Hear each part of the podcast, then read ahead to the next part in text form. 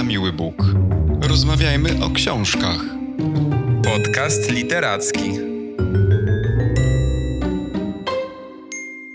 Nie ma kogoś, nie ma czegoś, nie ma przeszłości, nie ma ojca, nie ma pamięci, nie ma widelców od sera, nie ma miłości, nie ma życia, nie ma penisa, nie ma fikcji, nie ma koloru, nie ma właściwej odmiany optymizmu, nie ma komisji, nie ma grobu, nie ma siostry, nie ma klamek, nie ma niebieskich tulipanów, nie ma, nie ma. I chyba nie ma wątpliwości, o jakiej książce porozmawiamy dzisiaj w naszym kolejnym odcinku podcastu Na Miły Bóg.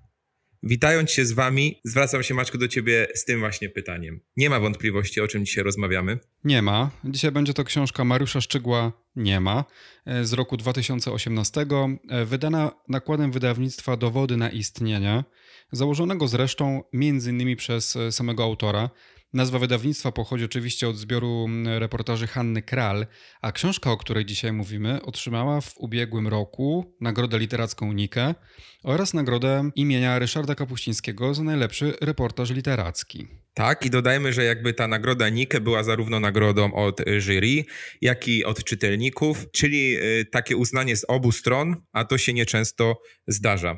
Y, ja w ogóle muszę powiedzieć, że właśnie ta nagroda Nike sprawiła, że ja uświadomiłem sobie, że Mariusz Szczygieł jest w ogóle twórcą literackim. Może to jakieś y, duże zaniedbanie z mojej strony, ale ja pamiętam go przede wszystkim y, z lat 90., kiedy prowadził taki pierwszy w amerykańskim stylu talk show w polskiej telewizji, znaczy w polskiej telewizji, ale nie w tej publicznej. On się nazywał, pamiętam, Na każdy temat. I to był zawsze dla mnie, jako dla 8-9-latka, wtedy bardzo intrygujący program, bo niewiele jeszcze z niego rozumiałem. Rodzice trochę nie pozwalali mi go oglądać e, i pojawiało się tam mnóstwo ciekawych gości. I mówię o tym dlatego, że nie inaczej jest właśnie z książką Mariusza Szczygła, bo nie ma to właśnie taki zbiór opowiadań czy reportaży o innych ludziach i o ich przeżyciach. Natomiast wszystkie te powieści w książce mają jeden wspólny motyw. Odnoszą się bowiem do takich elementów jak pustka, śmierć, żałoba, odchodzenie. Można nawiązać te elementy właśnie do tytułu naszej książki. Wtedy staje się on adekwatny do treści i bardziej zrozumiały. No tak, ale zanim więcej na ten temat, ja również chciałbym dorzucić kilka słów o autorze. Ja też zapamiętałem Mariusza Szczegła przede wszystkim na każdy temat pierwszego polskiego talk show. Zabawna historia sprzed kilku tygodni, 5 sierpnia, zanim jeszcze wiedzieliśmy, że będziemy rozmawiać o jakiejkolwiek książce Szczegła w tym podcaście. Autor na swoim Facebooku popełnił post dotyczący programu na każdy temat. To jest krótki post, kilka akapitów, no ale taki, że miałem przed oczami cały program po przeczytaniu tych kilkunastu zdań. No bo to program, który oglądałem oczywiście w dzieciństwie. E, Szczegieł, co sam zresztą przyznaje po latach e, w tym wpisie, był wtedy pretensjonalnym prowadzącym. No, trochę wdzięczył się do gości i do widowni. E, często zadawał dziwne pytania. Nie wiem, czy głupie, czy banalne, po prostu dziwne. była w nich jakaś taka pogoń za tanią sensacją. A z drugiej strony to był ten rodzaj pytań, który podtrzymuje rozmowę, wzmacnia napięcie i jakby już wtedy w jakiś sposób ten program objawił właśnie e, taką dociekliwość reporterską szczegóła, dążenie do, do, do sedna sprawy. Natomiast ja mam z tym programem taki problem, że gdy czytałem Nie ma, to w głowie słyszałem głos Szczygła e, z tego talk show. I może dlatego niektóre zdania w tej książce brzmiały dla mnie trochę jak te pytania e, zadane przed laty. Na pewno był bardzo wnikliwy i wtedy, i teraz e, w tych swoich pytaniach. I możemy to w tych reportażach, kiedy rozmawia z różnymi bohaterami, stwierdzić. No właśnie, ale czy ta forma tej książki i czy cała idea tego motywu, który łączy wszystkie te reportaże, o którym też zaraz powiemy, bo są to reportaże z różnych krajów, o różnych ludziach, ludziach różnych zawodów, z różnymi dramatami życiowymi.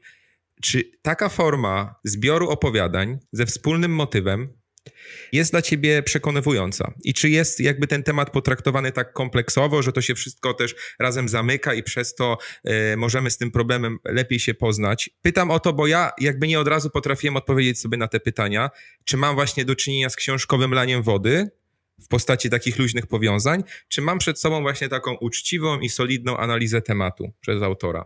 No, wiesz co, musimy pamiętać o tym, że to jest e, zbiór reportaży. To nie jest e, reportaż w takiej formie tradycyjnej, e, reportaż literacki w postaci książki dotyczący konkretnego wydarzenia, na przykład historycznego. Tutaj właściwie mamy zbiór różnych reportaży krążących wokół jakiegoś tematu, ale to jest taki temat z pokładów, głębokich pokładów egzystencjalnych. Bo tak jak wcześniej powiedziałeś, to jest książka mm, o braku, pustce, stracie chociaż ja bym był bardzo uważny, dobierając słowa, i dla mnie to nie jest książka o braku, dlatego że brak to jest takie słowo, które jest nacechowane e, bardzo pejoratywnie. Może nam brakować e, pomysłów, pieniędzy, e, cierpliwości. Najczęściej używamy tego słowa w bardzo negatywnym kontekście. A trzeba być ostrożnym, mówiąc o tej książce, bo i sam autor jest bardzo ostrożny w dobieraniu słów. On ma niebywałą czułość języka nie wiem, czy pamiętasz, jest taki rozdział e, o sklepie w Budapeszcie, o antykwariacie i autor mówi, że e, w tym sklepie można kupić rzeczy e, osób zmarłych. I z tego sklepu przywozi prezenty swoim przyjaciołom w Polsce i gdy wręcza im te prezenty, mówi, że są to przedmioty z życia innych. A właściwie jeśli chciałby być super poprawny, to powinien powiedzieć z nieżycia. I ja uwielbiam coś takiego, gdy osoby piszące w taki sposób traktują język, bawią się słowem, tworzą e, zupełnie nowe formy. I oczywiście na tym poziomie dosłownym jest to książka o braku, zarówno w znaczeniu takim ekonomicznym, jak i po prostu fizycznym, materialnym, że czegoś e, fizycznie nie ma. Również na tym poziomie egzystencjalnym, emocjonalnym, prawda? Brak miłości, na przykład jest taki rozdział o braku miłości. Są też na przykład rozdziały, w których w ogóle brakuje tekstu, brakuje e, zdania, kapitów. W miejscu, gdzie powinno być e, zdanie, są po prostu wielokropki. Ale według mnie ta książka tak naprawdę jest o nieobecności. Bo tak jak powiedziałem wcześniej, brak to jest znaczenie bardzo pejoratywne. Natomiast nieobecność niekoniecznie musi być e, negatywna. W tej książce jest cytowana Hanna Kral, która mówi: Wszystko musi mieć swoją formę, swój rytm, panie Mariuszu, zwłaszcza nieobecność. E, bo myślę, że ta książka też jest właśnie o tym, że jak czegoś nie ma, to niekoniecznie jest to złe. Ja się z Tobą zgadzam, że jednoznacznie odczuwam to, że ta książka absolutnie nie kategoryzuje tego tytułowego nie ma, czyli materii, która przeminęła w naszym życiu, której już z nami nie ma. To może być człowiek, przedmiot czy wspomnienie, cokolwiek w zasadzie. E, nie kategoryzuje tego na coś szkodliwego dla nas bądź pożytecznego bo Szczygieł też używa w tej książce tego stwierdzenia nie ma jako w zasadzie rzeczownika. Często jakby mamy w tekście nawet pogrubione to nie ma, jako coś bardzo namacalnego, coś bardzo określonego. I dla mnie w tej książce to przejście ze stanu ma do stanu nie ma, to jest po prostu nasze życie, coś, co u każdego jakby z nas e, może realizować się w różnych sytuacjach, ale zawsze przybliża nas po prostu do, do większej świadomości, nawet jeśli jest okupione jakimś bólem związanym właśnie ze stratą. E, nie wydaje mi się właśnie po przeczytaniu książki, by mm, utrata czegokolwiek lub kogokolwiek e, równała się naszemu końcowi, że na przykład nas nie ma. My się nie kończymy, bo nie mamy, my się zmieniamy. Y, zmieniamy nasze uporządkowane, y, mniej lub bardziej życie, ale się właśnie nie kończymy, musimy żyć dalej. I ten wydźwięk książki Mariusza Szczygła no bardzo do mnie przemawia, że my ten stan utraty czy nieobecności, tak jak to nazwałeś, przedmiotu, myśli, człowieka, musimy zaakceptować, bo on może być ciężki, ale on nie jest y, destrukcyjny jednoznacznie. Hmm. Tam jest e, taka historia w tej książce o kobiecie, e, która prowadzi e, arkusz Excela i wpisuje w nim swoje sukcesy i porażki. I wraz z biegiem tej opowieści dowiadujemy się, że kobieta żyła w patologicznej rodzinie alkoholików. I po wyjściu z tej rodziny, po rozstaniu się z rodzicami, nastąpiło pewnego rodzaju uwolnienie właśnie. Ona jest wdzięczna za ten brak, za brak ojca i matki. Zatem no, w tym kontekście widzimy właśnie, że brak, czy też nie ma, może być y, wyzwalający. Mam też taki cytat. Pustka też ma swoją wartość, dokładnie taką samą jak to, co mogłoby ją wypełnić. Ja muszę przyznać, że na początku miałem problem z książką Nie ma, Ciężko mi się brnęło przez te pierwsze rozdziały i jakoś niechętnie też chciałem wracać do tej książki. Musiało minąć e, wiele, wiele rozdziałów, gdy zrozumiałem tak naprawdę tę wartość, która jest e, w, w, w książce, o której dzisiaj rozmawiamy, e, czyli właśnie docenianie tego, czego nie ma, a nie tylko tego, co jest. Tak, to jest jedna z możliwości w naszym życiu, żeby właśnie znaleźć tą dobrą stronę tego stanu nie ma. Utraty czegoś. Dobrą, bądź po, powiedzmy może neutralną, że to wcale nie musi się wiązać jednoznacznie negatywnie. Ja chciałem jeszcze powiedzieć, y, ogólnie przybliżając wszystkim tym naszym słuchaczom, którzy nie znają tej książki, że generalnie w książce jest mnóstwo zdumiewających historii i tutaj nie ma wątpliwości. Szczygieł bardzo solidnie podchodzi do tematu i e, drąży te tematy wnikliwie, a wybiera historie, które są e, naprawdę zdumiewające. Te, które mnie na przykład zainteresowały, pozwolę sobie tutaj bez szczegółów wymienić nakreślić kilka takich kontekstów y, opisywanych w książce, to są między innymi y, historia niezwykłego, oryginalnego domu państwa Müllerów w Pradze, który został zaprojektowany y, w bardzo ciekawy y, i nietuzinkowy, innowacyjny sposób, y, w którym żyła bardzo też ciekawa rodzina właśnie wspomnianych Müllerów i który w późniejszych latach został zbezczeszczony przez komunistów. Ten dom możemy w Pradze oglądać, także znając tą historię, takie zwiedzanie na pewno będzie też e, wyjątkowe. Mamy historię rzeźbiarza, polskiego rzeźbiarza, który instalował swoje rzeźby w wielu polskich miastach i robił to w bardzo nieoczywistych miejscach i z bardzo odważnymi przesłaniami. Mi aż trudno uwierzyć, że nigdy wcześniej nie słyszałem o tych rzeźbach a historia jego jest y, niezwykle poruszająca i ciekawa. Później jest na przykład historia wspomnianego przez ciebie niezwykłego sklepu w Budapeszcie. Czy też jest w ogóle wstrząsająca opowieść na koniec książki o Ewie T., y, matki skatowanego Tomasza, dziecka, która to sprawa wstrząsnęła całym krajem. To są tylko niektóre historie, ale y, stworzone w bardzo solidny sposób. E, Szczygieł dociera w głąb tych wszystkich tematów, spotyka się z bohaterami, spotyka się też z osobami z otoczenia bohaterów. Mam takie wrażenie, że on nieraz nawet dokonuje takich w cudzysłowie niemożliwych rzeczy, kiedy na przykład udało mu się porozmawiać z sędziną, która 30 e, lat temu e, przesłuchiwała oskarżoną Ewę. I gdzieś ta sędzina mieszka teraz w Kanadzie i gdzieś on do niej dociera, nie znając wcześniej imienia, nigdzie nie mógł go zdobyć, a jakoś krok po kroku trafia do niej. I poznanie takiego punktu widzenia tej kobiety w, w związku z tą makabryczną sprawą, to jest element bardzo wyjątkowy i świadczy o merytorycznej jakości tego reportażu. Ale właśnie zadawałem sobie pytanie, czy jakbym miał wskazać ulubiony reportaż z tego zbioru, to musiałby być to e, reportaż, który jakby nie zafascynował mnie tylko niezwykłymi faktami, ale też jakby musiałby coś we mnie zostawić, takiego co może zmieniałoby punkt widzenia na pewne sprawy. I takim krótkim, bo krótkim e, reportażem jest ten o nazwie Puściły kolory. To jest historia o Karolu, który był Karoliną, mówiąc w skrócie, i który przedstawia swoją pustkę e, z takiej strony, o której ja niewiele wcześniej wiedziałem. To jest ta historyjka, bo ma niestety tylko kilka stron. To jest dla mnie nowe spojrzenie na niepewność, na sprzeczność w odczuwaniu, ale też w tym wszystkim zachowanie humoru w tej sytuacji osoby transseksualnej, która oczywiście nie ma łatwego życia, szczególnie w naszym kraju. I w ogóle to jest chyba najbardziej frywolna co do formy historia w tej książce, tak mi się wydaje. Bardzo, bardzo o niej e, myślę po przeczytaniu, bo, bo to jest taki punkt widzenia, którego ja wcześniej nie widziałem wręcz. takiej perspektywy nigdy bym nie był w stanie przyjąć. E, ta opowieść jest też dobrze napisana warsztatowo. Tam jest bardzo ciekawa struktura tekstu. No to też pokazuje właśnie, że to nie jest taki tradycyjny e, reportaż, w ogóle cały ten zbiór. Jest budowane napięcie w tej opowieści. Tam nie od początku przecież wiadomo, o co chodzi z tym Karolem. Tak. Natomiast na mnie największe wrażenie zrobił jednak reportaż o Ewie T. To jest głośna sprawa sprzed laty. Kobieta zakatowała pasem wojskowym kilkuletniego chłopca, swojego pasierba. E, I to jest jeden z takich reportaży, które po prostu zostają w głowie na, na myślę, że na wiele lat.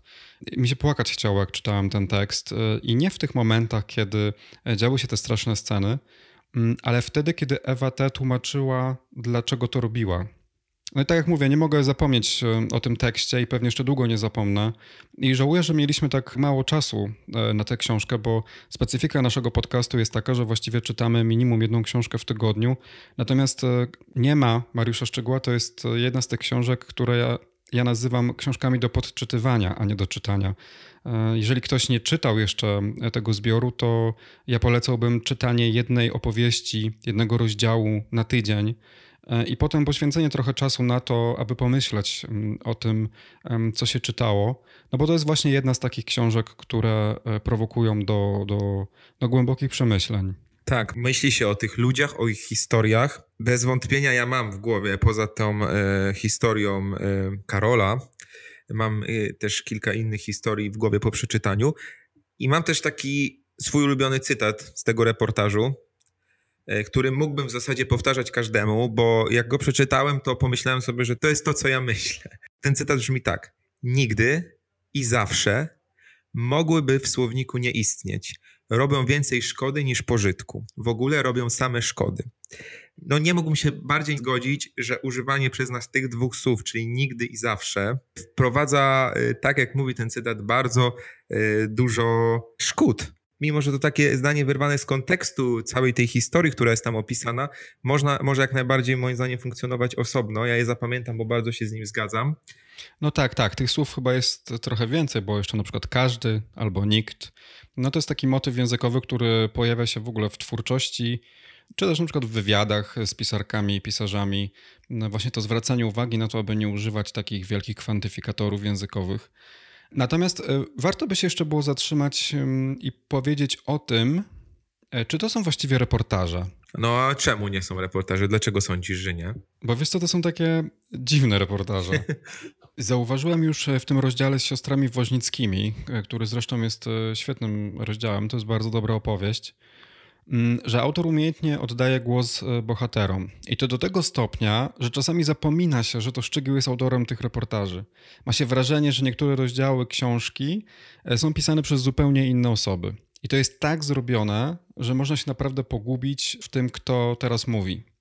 A z drugiej strony, można się też pogubić w tym, co jest prawdą, a fikcją.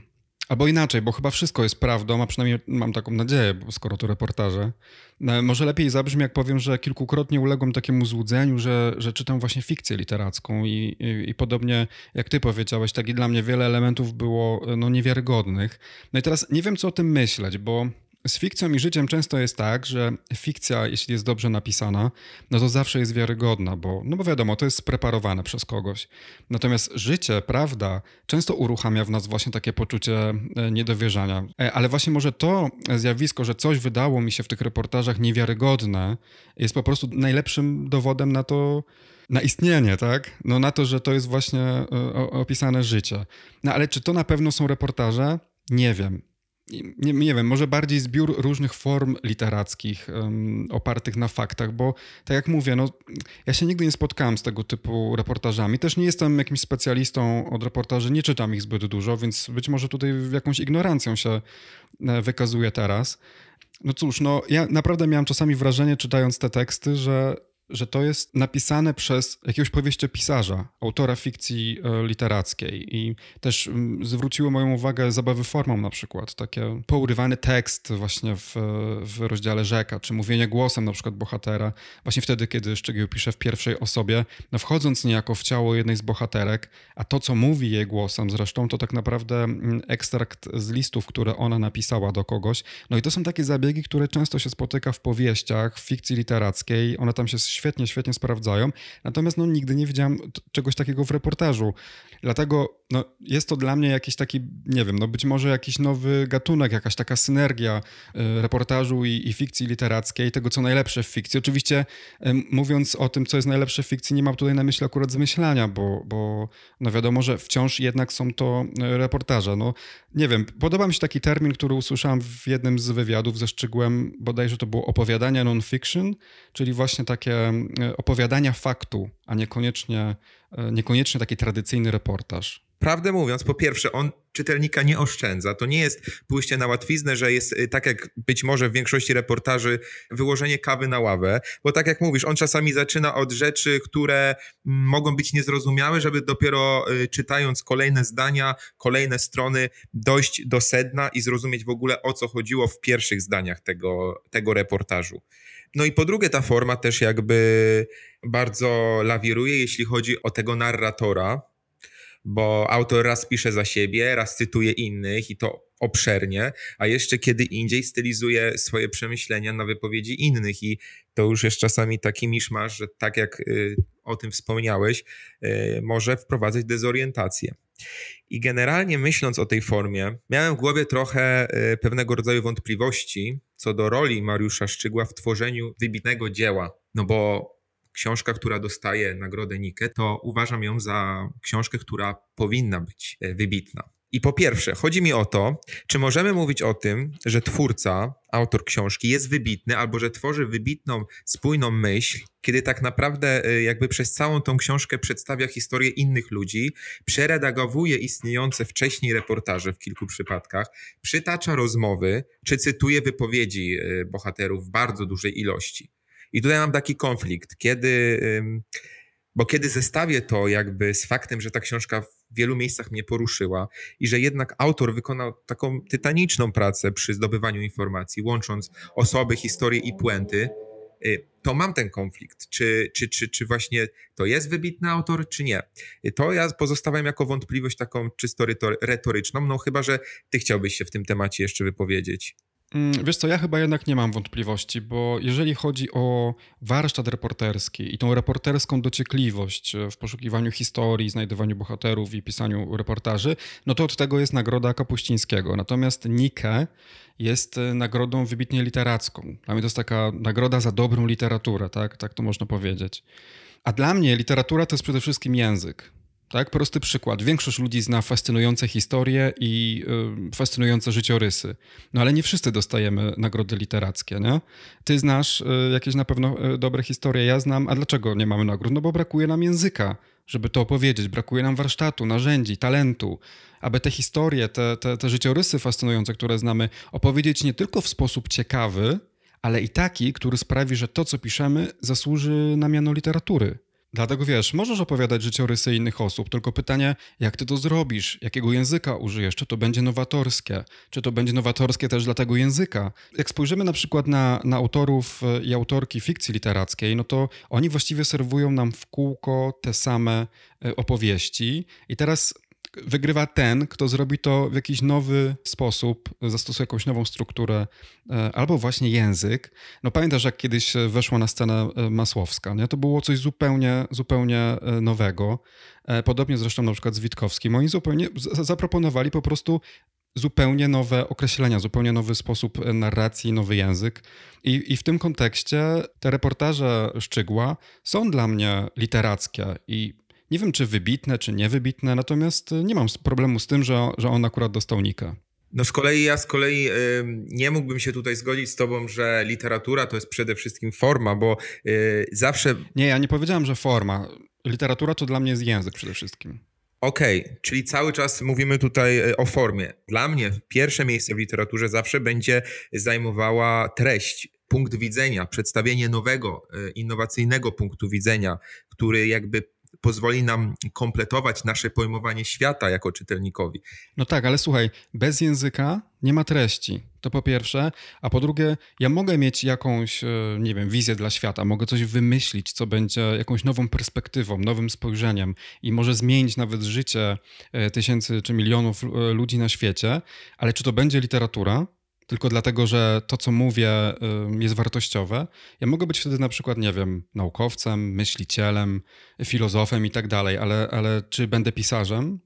No wiesz, moim zdaniem właśnie nie, bo żeby być pisarzem, trzeba jednak y, mieć język i trzeba tworzyć w ogóle język, żeby być wybitnym pisarzem, który zdobywa nagrody literackie. E, więc w tym kontekście to mówię, że, że język e, przed treścią, bo tylko wtedy będziemy mieli literaturę. Ja, ja też mówię to, co czuję. Ja nie jestem literaturoznawcą, to jest też bardzo trudny temat dla specjalistów, no ale tak mi się wydaje. Ja rozumiem, że instrumentem literata jest język, natomiast ja bym oczekiwał też od y, twórców literackich tego, że są bacznymi obserwatorami i niosą w tymi słowami konkretne y, bądź mniej konkretne, ale jednak powiązane, spójne treści, które y, wpływają na sposób postrzegania świata przez czytelników. No dobra, ale w książce szczegóła tego nie ma? Nie, ja, ja nie mówię, że tego, ja nie mówię, że tego nie ma. Jak najbardziej, tylko tutaj nie, nie można od, odmówić mu jego zasług, jego umiejętności, jego włożonej pracy Zastanawiam się tylko, czy właśnie jego tytaniczna praca jako e, reportażysty może się równać wizji, jaką posiadają twórcy literatury pięknej. No to jest już pytanie do kapituły Nike, bo właściwie od wielu lat w tym świecie literackim toczy się trochę taka dyskusja, e, czy właściwie nagroda literacka Nike nie powinna być tylko nagrodą e, dla powieści. Bo skoro właściwie na przykład reportaż ma, ma swoją nagrodę, no to właśnie może Nike co roku powinna dostawać powieść, albo na przykład czy może powinno się wprowadzić kategorię e, do nagrody Nike. No ale to jest myślę, że temat e, do dyskusji i na inną porę. E, natomiast jeszcze na sam koniec chciałbym zwrócić uwagę na jedną rzecz, która jest bardzo ciekawa w kontekście tej książki, o której dzisiaj mówimy, mianowicie obecność autora w reportażu, bo mm, w tradycyjnym reportażu chcemy właściwie usłyszeć głos kogoś, kto nie potrafi pisać, kto nie potrafi opowiadać, nie ma narzędzi, żeby e, opowiedzieć własną historię, no albo nie ma środków, możliwości, e, e, by to robić. No i tu jest właśnie, objawia się wtedy ta ważna rola reportera, który najpierw wyszukuje historię, pojawia się na miejscu, potrafi zadać odpowiednie pytania, traktuje bohatera jakoś tak życzliwie, z czułością, dzięki temu ten bohater się otwiera i mówi, a potem jeszcze reporter to świetnie napisze. I wydaje mi się, że jakoś tak wtedy nikogo nie interesuje tak naprawdę, co reporter o tym sądzi. Jego zadaniem jest pokazanie konkretnego konkretnej historii e, i my chcemy samej tej historii, gołej, bez komentarza. E, natomiast e, w reportażu z widocznym autorem ten komentarz w jakiś sposób istnieje. I właśnie mówię o tym dlatego, że kilka dni temu Teatr Żydowski wystawiał przedstawienie Nie ma na podstawie książki Szczygła i właśnie reżyserka tego przedstawienia, Agnieszka Lipiec-Wrublewska, zwróciła uwagę na fakt, że być może, tak jak pisarze fikcji literackiej e, opowiadają w gruncie rzeczy często o sobie, to są jakieś takie zakamuflowane ich życiorysy, poukrywane właśnie w tym świecie fikcyjnym, to tak być może właśnie nie ma jest jakąś nową formą literacką e, reportażu, poprzez który reporter opowiada również o sobie. Ja nie wiem, e, no, na ile nam to jest w reportażu potrzebne i czy w ogóle potrzebne, mm, ale muszę przyznać, że podoba mi się takie ujęcie problemu. No to jest coś świeżego. Tak jak już mówiłem wcześniej, takie właśnie przenikanie się tego, mm, co najlepsze jest w reportażu i jednak gdzieś tam tego autora właśnie widzimy, tak jak w, w fikcji literackiej. E, w gruncie rzeczy chodzi przecież o to, aby czytelnik e, ostatecznie poczuł jakieś emocje, więc no muszę przyznać, że to mi się podoba, choć na pewno dla takich tradycjonalistów, reporterów reporterskich, miłośników reportaży, no to, to jest na pewno to dosyć kontrowersyjne. W związku z tym, co mówimy teraz, pojawia się jeszcze we mnie jeden sprzeciw. Chodzi mi o to, że dla mnie Mariusz Szczygieł w tej książce jest trochę takim towarzyskim ekshibicjonistą, bowiem wkleja on wręcz do książki listy wiadomości swoich bliskich znajomych czy przyjaciół i są to listy, które są bardzo personalne, często dotyczą tematów ultra osobistych. I to jest y, moja subiektywna uwaga, ale jak dla mnie to jest swego rodzaju uderzające w taki sens intymności relacji. No ale on ma chyba zgodę tych swoich znajomych na użycie listów. Ja biorę pod uwagę, że wszystkie te cytowane listy są y, właśnie cytowane za zgodą. Natomiast y, tak czy siak, dla mnie to jest pewne uderzenie w takie poczucie intymności i zażyłości między ludźmi. No właśnie, no ale to widzisz, no to jest wybitna literatura. No ja też po to sięgam po literaturę, żeby trochę podejrzeć te, te subtelne i wyjątkowe relacje. Oczywiście literatura nie miałaby sensu, gdyby nie była szczera i nie, nie, sięgała tych najbardziej y, intymnych y, relacji. Natomiast dla mnie podawanie już konkretnych imion, nazwisk osób z otoczenia autora i cytowanie ich prywatnych, ultraosobistych listów jest właśnie dla mnie uderzające w sens intymności relacji. Natomiast biorę jeszcze pod uwagę jedną rzecz, że wszystkie te cytowane listy i, e-maile i przywoływani przyjaciele mogą być przez Mariusza Szczygła wymyśleni i, i mogą nie być realni. I to byłaby w ogóle gratka, że on tworzy tych przyjaciół po to, żeby realizować swój temat. No nie, bo to wtedy nie byłyby reportaże, no to wtedy byłaby fikcja literacka. No to co on jako reportażysta może zrobić, to może co najwyżej zmienić dane osobowe tych osób, tak? To, co na przykład jesteśmy świadkami świadkami tego typu zmian w, w tym reportażu właśnie o Ewy i ET. I tam nie tylko imiona i nazwiska są zmienione, ale coś ciekawe, Szczegieł zmienił nawet cytaty. To znaczy zostawił tę samą treść, e, znaczenie wypowiedzi, natomiast po prostu użył e, innych słów. Właśnie po to, aby nie można było wygooglować tych cytatów tak, jak one brzmiały w oryginale, aby nie można było znaleźć e, bohaterki, no bo reportażyście chodzi o przedstawienie sprawy, a niekoniecznie o dopuszczenie do jakiegoś linczu e, na bohaterce. No natomiast ja nie mam z tym problemu, że on używa listów. Jeżeli ma na nie y, jakąś tam zgodę, no to to jest właśnie rola reportażysty. To w takim razie zostaje przy swojej opinii, że e, jest on towarzyskim ekshibicjonistą, e, natomiast jakby absolutnie nie odbieram mu tego, że zrobił kawał takiej bardzo wnikliwej i solidnej e, pracy, żeby przybliżyć nam historie, które być może nigdy przez nikogo innego nie byłyby przybliżone, a są historiami, z których warto wyciągać i lekcje i które są po prostu niezwykle ciekawe. Jeszcze na koniec zacytuję dwa zdania, które, które też y, zapamiętam. Relacje świadków są często ze sobą sprzeczne, bo pamięć nie jest pasywną rejestracją, nie zapisuje wszystkiego demokratycznie, jest tylko zapisem aktywnym. Dopasowuje fakty do naszego założenia. Zmieniamy przeszłość tak, by wspomnienia pasowały do całego zapamiętanego obrazu. A więc po prostu nie ma obiektywnych wspomnień i w zasadzie z lektury tej książki wszystko, co jest dookoła nas, nie jest do końca obiektywne, namacalne i jednoznaczne. No tak, tak. To jest bardzo ciekawy mm, cytat, szczególnie ciekawy w kontekście właśnie reportaży, no bo idąc za ciosem, moglibyśmy powiedzieć, że na przykład duża część tych opowieści, które przeczytaliśmy, e, no mogłaby być nieprawdziwa, dlatego że po prostu bohaterowie nieświadomie zupełnie zapamiętali je inaczej niż faktycznie przebiegały. Jak najbardziej. Dziękujemy Wam za uwagę. Ta książka to jest kopalnia przemyśleń i kopalnia wątków do dyskusji. Zapraszamy Was do dzielenia się Waszymi komentarzami, a my słyszymy się w następnym odcinku. Dziękuję bardzo. Do usłyszenia. Do usłyszenia. Na miły Bóg. Rozmawiajmy o książkach. Podcast literacki.